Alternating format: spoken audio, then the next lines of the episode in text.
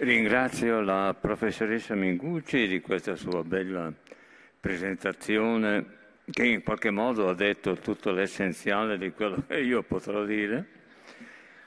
Chiedo scusa per il ritardo, chiedo scusa per la brutta figura che ho fatto col gradino, ma è la prima obiezione, la prima obiezione perché dopo è previsto è previsto l'intervento del pubblico obiettante e spero che non si aggiunga un terzo inconveniente climatico e, e proviamo a incominciare dicendo che quando qualche mese fa il, gli organizzatori del Festival della Filosofia mi invitarono a essere qui questa sera, e furono essi a propormi, a chiedermi se ero d'accordo nel dare come titolo alla mia cosiddetta lezione la parola polemos, che come ha ricordato la professoressa significa nel greco antico guerra. E è congruente questa proposta perché il tema generale di questi incontri e eh, l'agonismo. Anche la parola italiana agonismo risale alla parola greca agonia. Noi in italiano con la parola agonia intendiamo eh, il dolore della fine della vita. E I greci sì intendono anche questo, ma intendono direi innanzitutto la gara il combattimento, la guerra, agonia. È pertinente allora la proposta di dare come titolo la parola polemos e non c'è bisogno di ricordare quello che è successo stanotte a New York per rilevare l'attualità di ciò che chiamiamo guerra. E, e, autorevoli voci hanno detto che stiamo vivendo la terza guerra mondiale. E certamente c'è una situazione di belligeranza mm, che ha cambiato volto da quando l'Unione Sovietica ha cessato di porsi alla guida dei popoli poveri che tentavano e che tentano di godere in qualche modo anch'essi delle ricchezze, delle possibilità dei popoli ricchi. E quando l'Unione Sovietica era alla guida di questi popoli, e si trovava nella condizione di tensione nucleare con gli Stati Uniti d'America. Una tensione che entrambi gli antagonisti erano concordi nel considerare permanente perché la violazione di essa avrebbe comportato quello scontro atomico che avrebbe condotto alla fine dell'umanità, oltre che degli stessi protagonisti del conflitto atomico. Allora, mm, il, l'irrequietezza dei popoli poveri contro l'Occidente mm, era controllata dall'Unione Sovietica, la quale non poteva permettere che questa irrequietezza oltrepassasse quel limite oltre il quale ci sarebbe stata la seria possibilità di un conflitto atomico tra USA e URSS. Ma quando è venuta meno l'Unione Sovietica e d'altra parte la Russia ha ereditato l'arsenale atomico dell'Unione Sovietica, quando è venuta meno questa, questa configurazione dell'Est, cioè l'Unione Sovietica, e allora l'irrequietezza dei popoli poveri non è più stata così pericolosa per l'Occidente di quanto essa non fosse quando, esorbitando, avrebbe provocato la minaccia di uno scontro atomico. Oggi ehm, ci sono dei focolai di guerra diffusi, frequenti, ma non tali da provocare un risentimento dell'Occidente contro la Russia, come in passato l'irrequietezza dei popoli poveri avrebbe provocato questo risentimento e, ripeto, il pericolo di un conflitto atomico.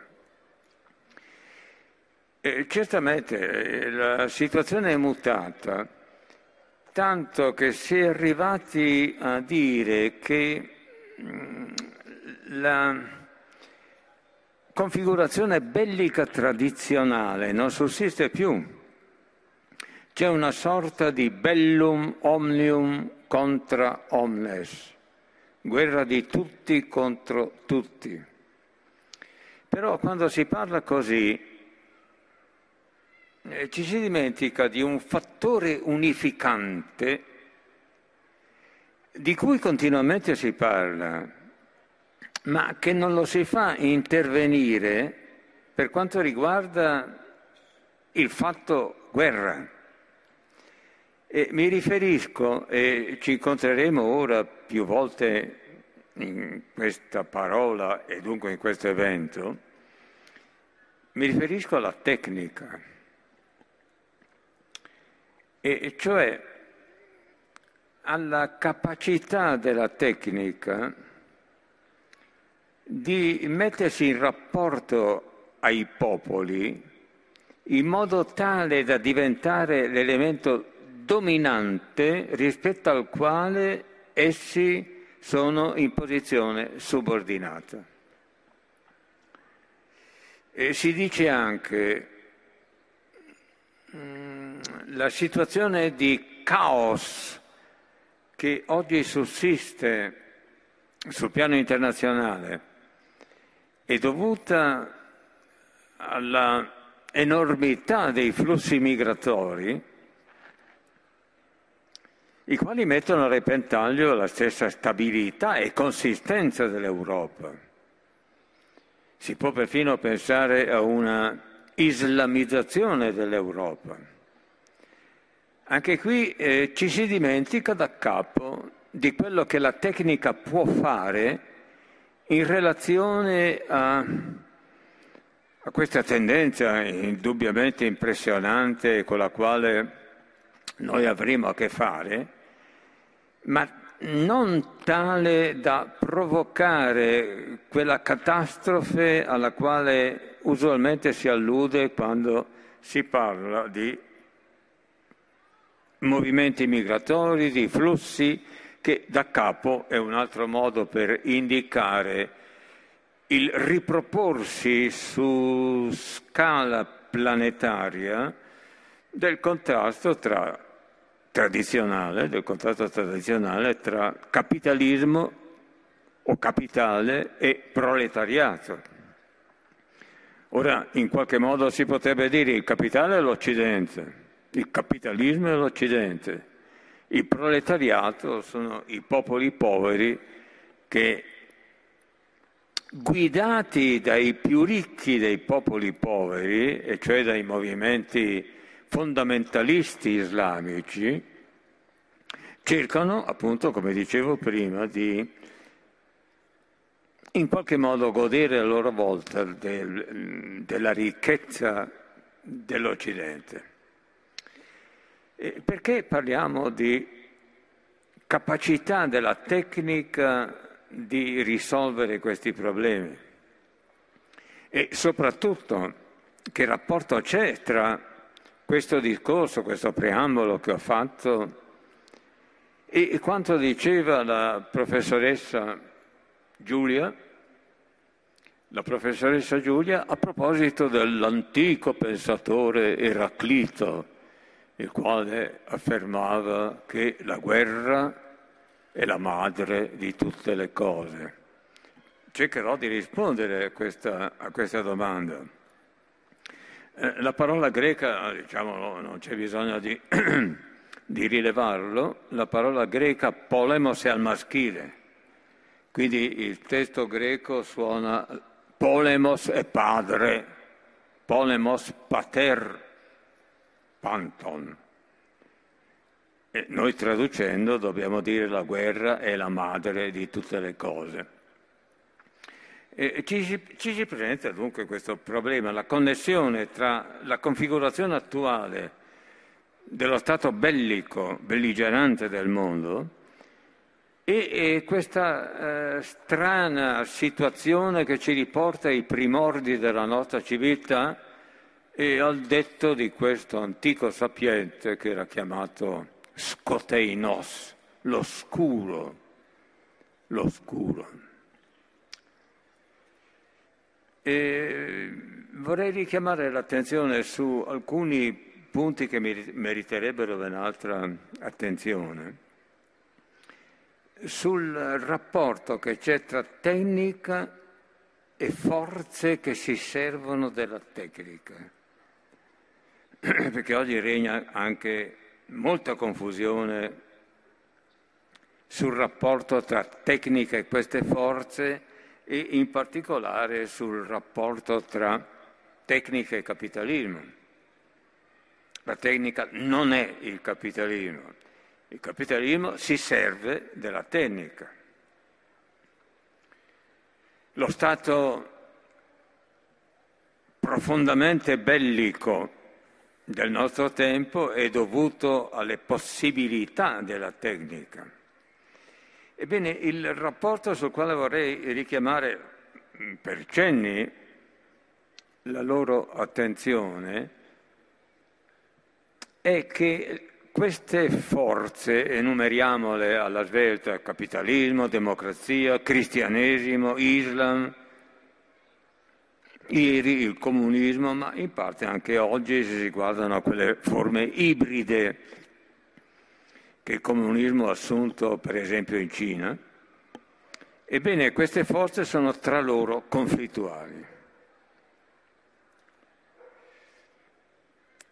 E intendono prevalere le une sulle altre.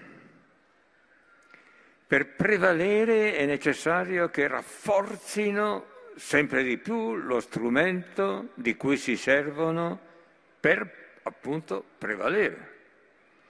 E oggi lo strumento ritenuto universalmente più potente è lo strumento tecnico, cioè lo strumento dell'efficacia tecnologica guidata dalla scienza moderna.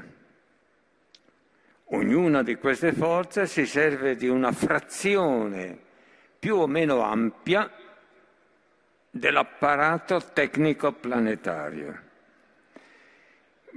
Essendo conflittuali, come dicevo, è necessario che per prevalere sulle altre rafforzino sempre di più lo strumento tecnico in cui esse consistono e che lo rafforzino sempre di più sino al punto che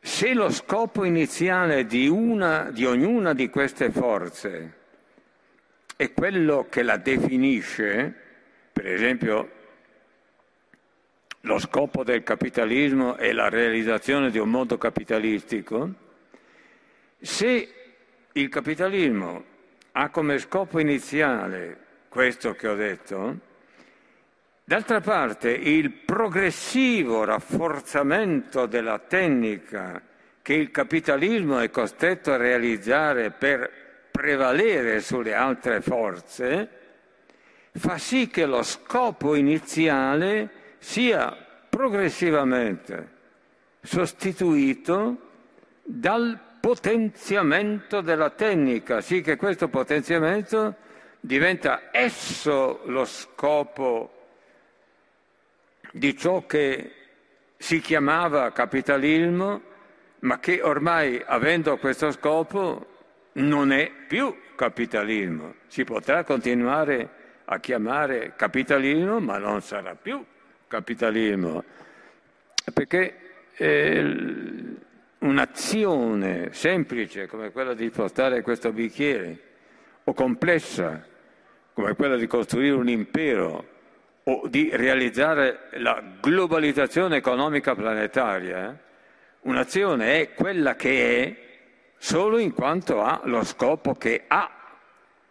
Sì che se si produce un meccanismo tale per cui l'uso della tecnica di cui parlavo prima fa sì che lo scopo di ognuna di queste forze divenga il potenziamento della tecnica, ecco, come avevo concluso prima, accade che il capitalismo, il cristianesimo, il comunismo, la democrazia non siano più tali non avendo più lo scopo che inizialmente le definiva.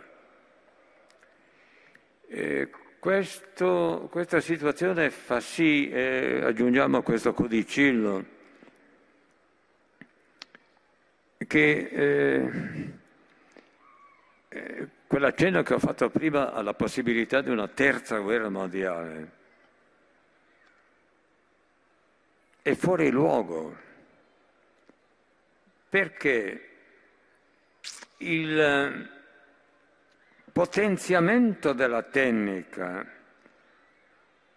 diventando lo scopo di queste forze, rende obsoleto lo scontro tra di esse. E poniamo che poi quanto è successo mm, con la fine della tensione tra USA e URSS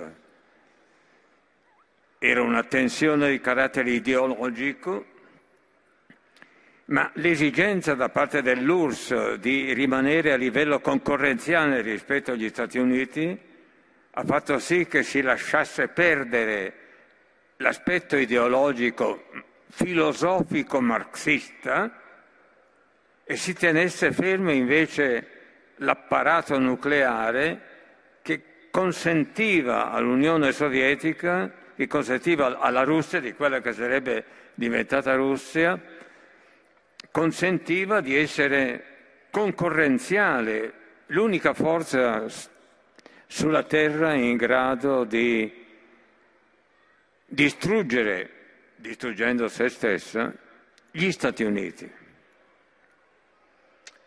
E una terza guerra mondiale è stata anche affermata l'inevitabilità di una terza guerra mondiale, per esempio da George Friedman.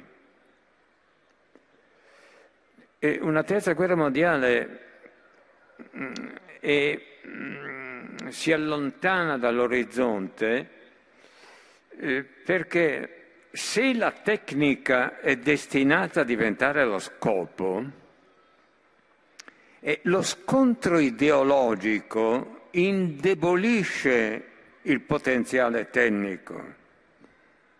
E allora eh, la sequenza che avrebbe bisogno di ben altra illustrazione, la sequenza sarebbe questa. La tecnica è la forza più potente. Essendo più potente impedisce gli episodi che la indeboliscono il permanere della vecchia forma di guerra è uno di questi episodi. Dunque sarà il prepotere, la prepotenza, la prepotenza della tecnica a eliminarli, a toglierli di mezzo.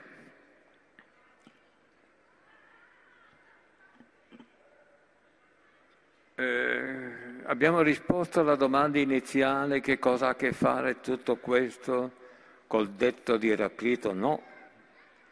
E quindi dobbiamo cominciare ad avvicinarci a questo aspetto più concreto della risposta, ricordandoci della definizione che Platone, loro sanno che si è detto che tutta la cultura, e in particolare la cultura filosofica occidentale, è un commento a Platone.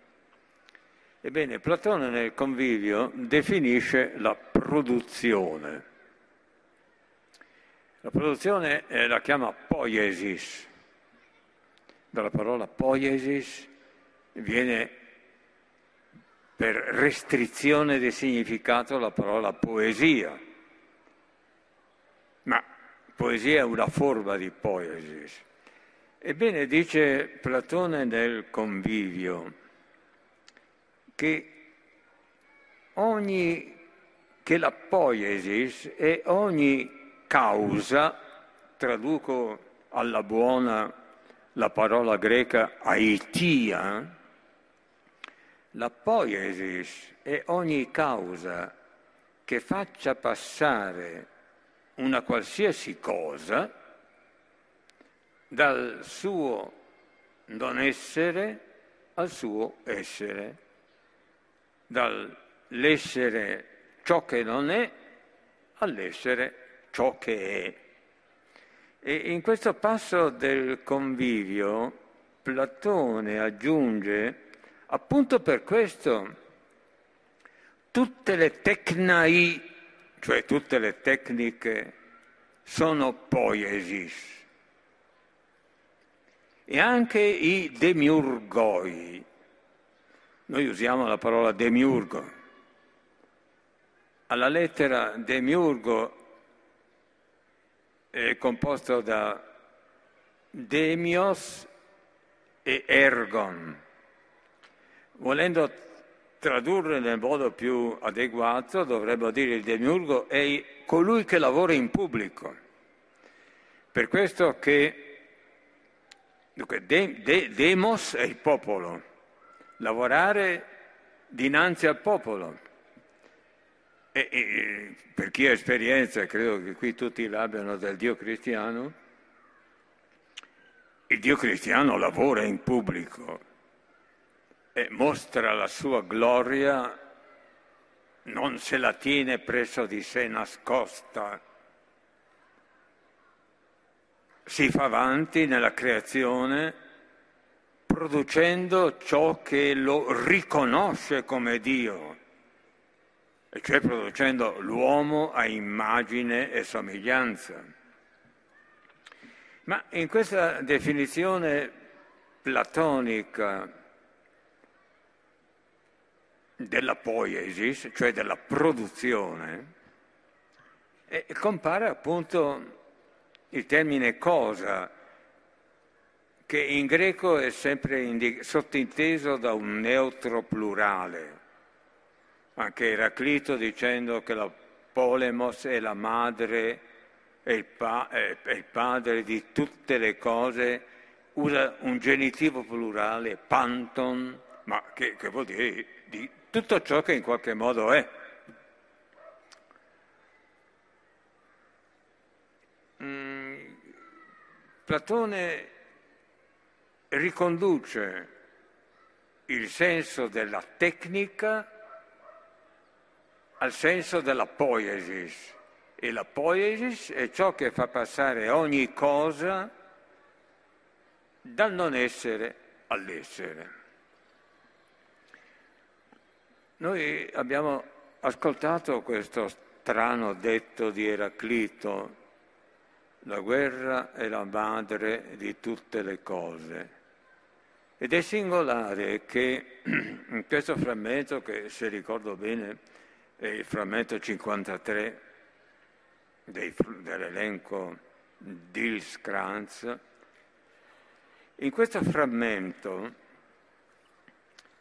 eh, Platone, dopo aver affermato che la guerra è la madre di tutte le cose, aggiunge, infatti essa mostra gli uni dei e gli altri uomini gli uni rende schiavi, gli altri liberi. E questo rende lo indica con la parola poiein, che è il verbo che corrisponde al sostantivo poiesis. Quindi ci troviamo appunto nell'ambito della produzione, della, nell'ambito del significato della poiesis. È strana questa affermazione. Eh, Eraclito, tra l'altro, condannava Omero perché Omero si augurava la fine della guerra tra gli dei e gli uomini, eh, perché la fine di questa guerra avrebbe significato la fine delle cose che essa produce, e quindi la fine degli dei e la fine degli uomini. Dei e uomini esistono in quanto si contrappongono. Se non si contrapponessero, non esisterebbero. E guardiamo un po' più da vicino questo, questa lotta tra gli dei e gli uomini. E non c'è bisogno di andare lontani, eh, basta che guardiamo, che guardiamo, noi stessi. Noi, eh, ognuno di noi ha una volontà di vivere, vuole vivere. E è una volontà che non può ottenere tutto ciò che vuole immediatamente, perché altrimenti avremmo già tutto in mano e non ci sarebbe bisogno di continuare a volere. Quindi in ognuno di noi, come individuo, e all'inizio della storia dell'uomo. La volontà si trova di fronte a una resistenza. Ripeto, se non ci fosse la resistenza, la volontà avrebbe già ottenuto tutto. Quindi noi volendo vivere, i nostri prote- progenitori e noi volendo vivere, possiamo voler vivere solo in quanto ci imbattiamo in una resistenza, in una barriera che all'inizio mm, non ci consente di vivere. L'uomo primitivo è ucciso inizialmente da questa barriera. E la barriera costituita dai cicli naturali, dal demonico divino. In principio l'uomo tenta di vivere e la barriera demonico-divina lo uccide, cioè gli impedisce che cosa? Di volere, ma cosa vuol dire volere? Vuol dire volere far diventare altro ciò che si è e far diventare altro le cose in mezzo alle quali ci troviamo. Anche dal punto di vista assolutamente fisico, eh, eh se non respirassimo moriremmo, ma per respirare dobbiamo dilatarci, dobbiamo dilatare il petto, cioè dobbiamo trovare uno spazio per respirare. E se invece attorno a noi c'è una corazza di ferro che ci impedisce il respiro, e qui respiro significa ogni trovare spazio, ecco che allora non riusciamo a vivere. E si produce allora qualche cosa che eh, forse inconsapevolmente l'antico Eraclito pensava, la lotta tra gli dei e gli uomini. Noi vogliamo vivere, ma il divino ce lo impedisce. Ma noi siamo riusciti a vivere e per riuscire a vivere abbiamo dovuto flettere l'inflessibilità della barriera demonico-divina. Cioè abbiamo dovuto uccidere Dio. Quando oggi si parla di morte di Dio compiuta dalla cultura contemporanea, quando si parla di questa morte, e, e si dimentica spesso che è la, il riproporsi della lotta originaria, cioè della guerra originaria, che si combatte tra l'uomo e Dio. Poi quando l'uomo capisce che è riuscito a fare arretrare il demonico divino, è riuscito a farsi spazio nella barriera, quando capisce questo, capisce che d'altra parte la barriera è sì arretrata, ma persiste come la forza pur sempre più potente. E Rudolf Otto, quando parlava del demonico divino, diceva appunto che esso è il tremendum e il fascinans. È tremendo perché è ciò che ho chiamato barriera. E fascinans è, perché? Ma perché l'infrazione, la flessione, lo spezzare la barriera produce frammenti. Se abbattiamo un muro abbiamo a che fare con i frammenti ma i frammenti sono le cose di cui l'uomo si ciba, mangia, respira.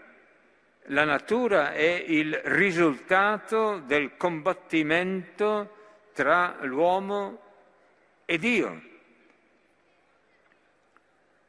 E quando noi ci chiediamo che cosa sia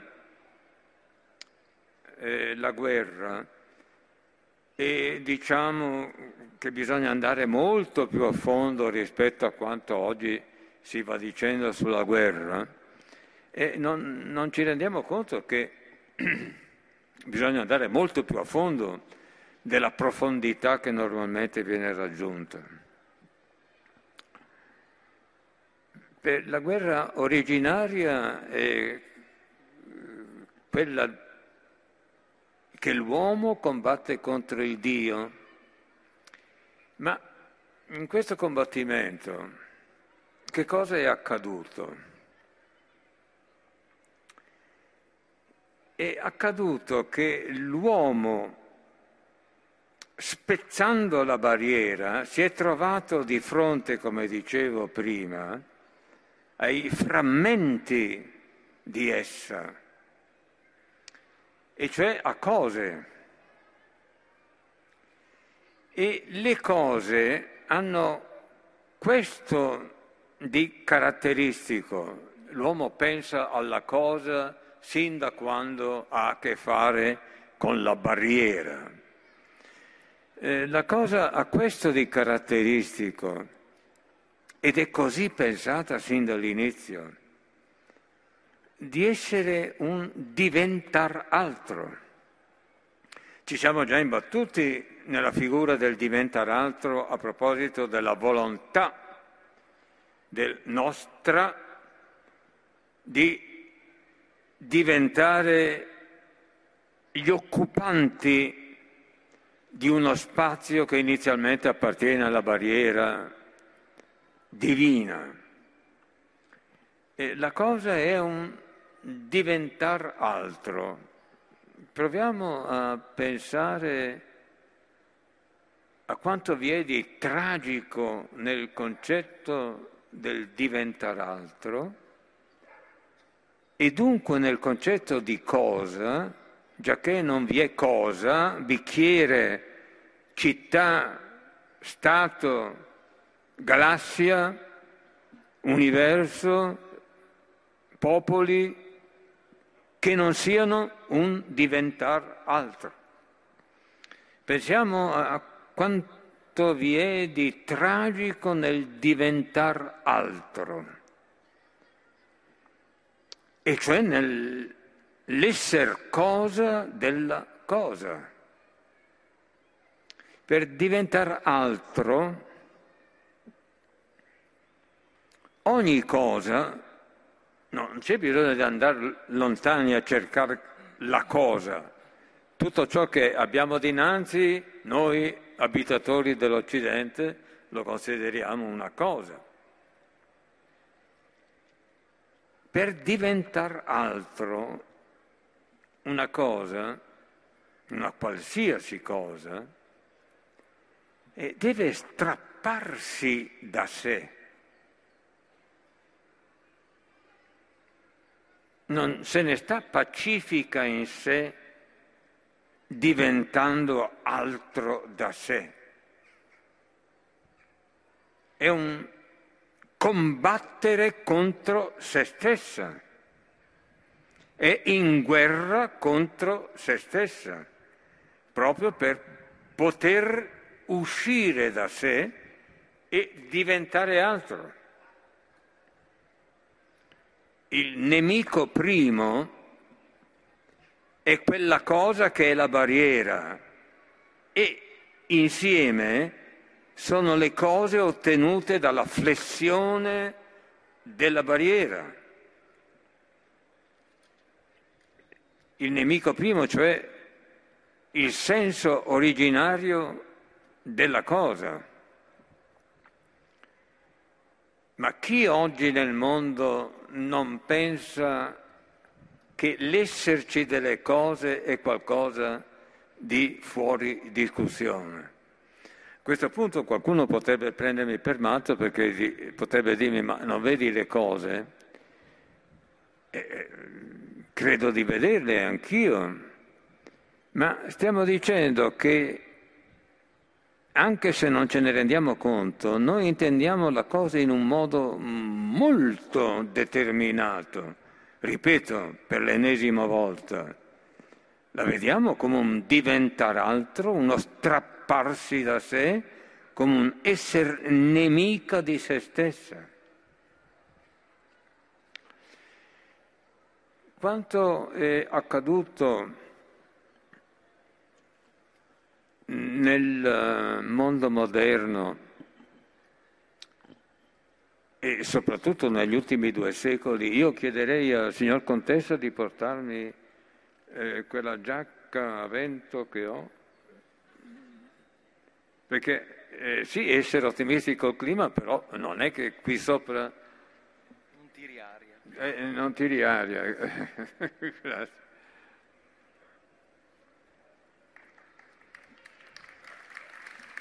Chiedo, chiedo scusa. Grazie, grazie. No, lo metto così, così. Grazie, signor Contessa.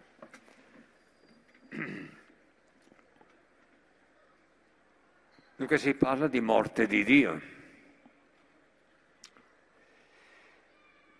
E la morte di Dio allude a un carattere emergente del pensiero filosofico. Oggi la società considera la filosofia come qualcosa che sta lassù nelle nuvole, E però enuncio questa frase che è apparentemente scandalosa. La filosofia è ciò che rende potente la tecnica. Quella tecnica di cui prima dicevamo essere la forza suprema che subordina a sé ogni forza che intenda servirsi di essa, Ebbene, questa super forza che è la tecnica è resa potente dalla filosofia. Certo, oggi suona scandaloso, scandalosa un'affermazione di questo genere. E però abbiamo in mano qualche elemento per renderla meno scandalosa. La filosofia porta all'estremo quel senso originario dell'esser cosa che l'uomo evoca senza aver bisogno di alcuna filosofia, pensando che le cose sono un diventar altro. E non abbiamo sentito prima Platone dire che la poiesis la produzione e dunque la tecnica è la causa che fa passare le cose dal non essere all'essere, dal essere qualcosa che non è a qualcosa che è, e cioè dal nulla all'essere. Ma il nulla non è un concetto che è sempre stato presente nella mente dell'uomo. L'uomo incomincia a pensare al nulla con la filosofia, con il popolo greco, al nulla inteso come l'assolutamente altro da ogni cosa, da ogni che.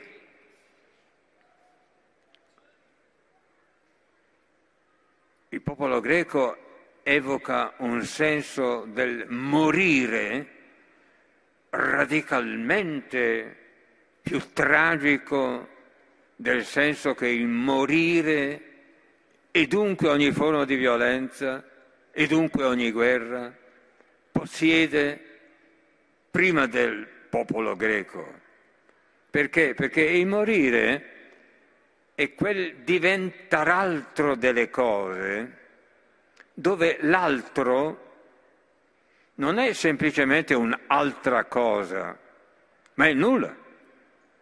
E viceversa, il nascere è quell'avventura radicalmente imprevedibile perché noi e le cose tutte proveniamo, secondo il pensiero greco originario, proveniamo dal nulla. Allora, il diventare altro è reso estremamente radicale dal pensiero filosofico. Ma la tecnica è appunto la forma oggi essenziale del far diventare altro le cose. La tecnica oggi è il supremo far diventare altro le cose. Ma oggi la tecnica è quel farle diventare altro che è un farle uscire dal nulla e un farle entrare nel nulla. Stiamo assistendo in questi tempi ai progetti dell'ingegneria genetica, della dimensione telematico-informatica, robotica, delle nanotecnologie, dove si pensa alla possibilità non più utopica di una ricostruzione dell'uomo, non più costruire le cose, ma costruire l'uomo, rifarlo in modo che vada incontro a determinate esigenze.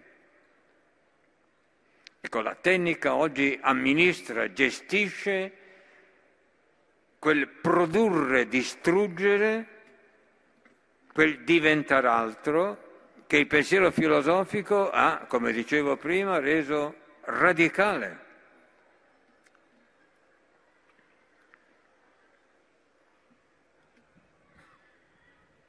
In questa situazione la filosofia apre il terreno, prepara il terreno perché la tecnica possa esercitare questa forma estrema di potenza.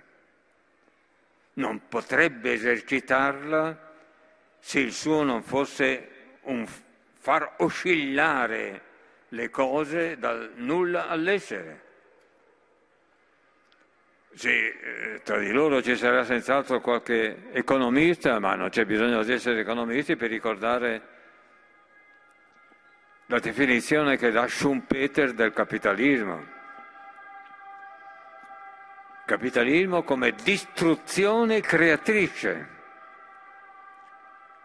E distruzione creatrice è un, una forma che anticipa nel capitalismo ciò che nella tecnica si, si libera dai limiti del capitalismo destinato a diventare un mezzo nelle mani della tecnica. Quindi la filosofia rende potente la tecnica innanzitutto perché prepara il terreno del senso radicale del diventare altro. Ma poi lo prepara anche nel senso che, sì, oggi, quanti minuti ho? È già passato? Ancora? Cinque minuti. Cinque minuti.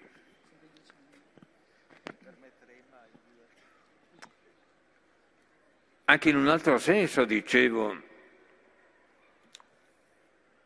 il pensiero filosofico rende potente la tecnica perché oggi si, si vede la prepotenza della tecnica, ma si sentono anche le voci che le dicono, che dicono alla tecnica guarda che tu stai violando l'inviolabile.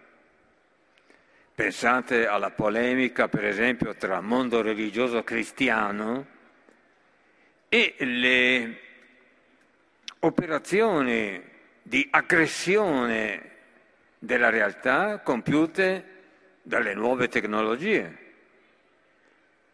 La tradizione filosofico, culturale, teologico, ma anche scientifica, allude, afferma l'esistenza di un limite inviolabile. La tecnica lo viola, ma non sa che cosa rispondere alle voci che, ammoni- che l'ammoniscono dicendole sì, tu fai, ma guarda che non tutto ciò, è uno slogan che sentiamo, non tutto ciò che si può fare è da farsi. E invece il pensiero filosofico, e mi piace alludere a questo argomento in questo scorcio di tempo e di alludere così frettolosamente. E invece la filosofia degli ultimi tempi ha mostrato l'impossibilità di ogni limite. Dico sempre ai miei amici filosofi forse, eh, cattolici, e forse l'ho detto qui eh, in, eh, in questi incontri altre volte, non pensiate che il nemico del cristianesimo sia il relativismo. Il relativismo è un nemico debole, lo si vince su, l'aveva già vinto Socrate a suo tempo. Non fate del vostro nemico un fantoccio che è facile abbattere. Il nemico terribile è quello che si rende conto che se esistessero dei limiti con la L maiuscola, e cioè innanzitutto un Dio, non potrebbe esistere quel diventare altro che tutto l'umano è convinto che sia l'evidenza assoluta fuori discussione, indiscutibile. Questo sarebbe il punto che la cultura cattolica dovrebbe riflettere più di quanto non faccia. La sequenza è, mm, non, la, non la sviluppo, la indico soltanto. La sequenza è questa, un eterno contiene già in sé tutto, e se contiene già in sé tutto, contiene già in sé tutto, anticipa quel diventare altro che quindi in quanto anticipato non è più un diventare altro. Ma tutti noi siamo convinti che il mondo sia un diventare altro. Se esiste l'eterno non può esistere il divenire. Questo è il secondo motivo per il quale dico che la filosofia rende potente la tecnica, perché oggi è potente di fatto. Ascoltando la voce del pensiero filosofico, del sottosuolo del pensiero filosofico degli ultimi due secoli, la prepotenza della tecnica non è più tale, non è più, più semplicemente una prevaricazione, ha diritto a andare avanti. Quella voce le dice guarda che davanti a te hai una pianura in cui tutti gli ostacoli sono superabili. per questo motivo dicevo prima il pensiero filosofico sta alla radice di quel senso della potenza che porta all'estremo quel senso della cosa che è esso la madre di tutte le guerre. Ogni guerra è una conseguenza dell'essere cosa di tutte le cose che abbiamo davanti. E allora mi si dirà, eh, do- dobbiamo fare a meno delle cose? No, dobbiamo fare a meno del modo in cui l'uomo ha pensato la cosa. Si tratta qui di un evento più essenziale di ciò che le religioni chiamano peccato originale. La tecnica sta al culmine del senso della cosa e dunque del senso della guerra. È destinata a stare a questo culmine, ma non ha l'ultima parola. Io questa volta pronuncio l'ultima parola dicendo, si potrebbe avere la sensazione che il mio discorso è negativo perché il sottinteso è che siamo destinati a, un, a una dominazione della tecnica che è la dominazione della violenza, della violenza in cui consiste l'essere cosa della cosa. Eppure a questo punto incomincerebbe il discorso al quale faceva accenno la professoressa, il discorso positivo, eh, che mi limito a accennare e a indicare. Noi siamo destinati alla gioia, ma dirlo così può sembrare un mito. Qualche volta è il caso di correre il, rischi, il rischio di sembrare mitici in questo caso non era il caso di eh, correre questo rischio perché l'invito che mi era stato fatto, ripeto, era quello di parlare della guerra.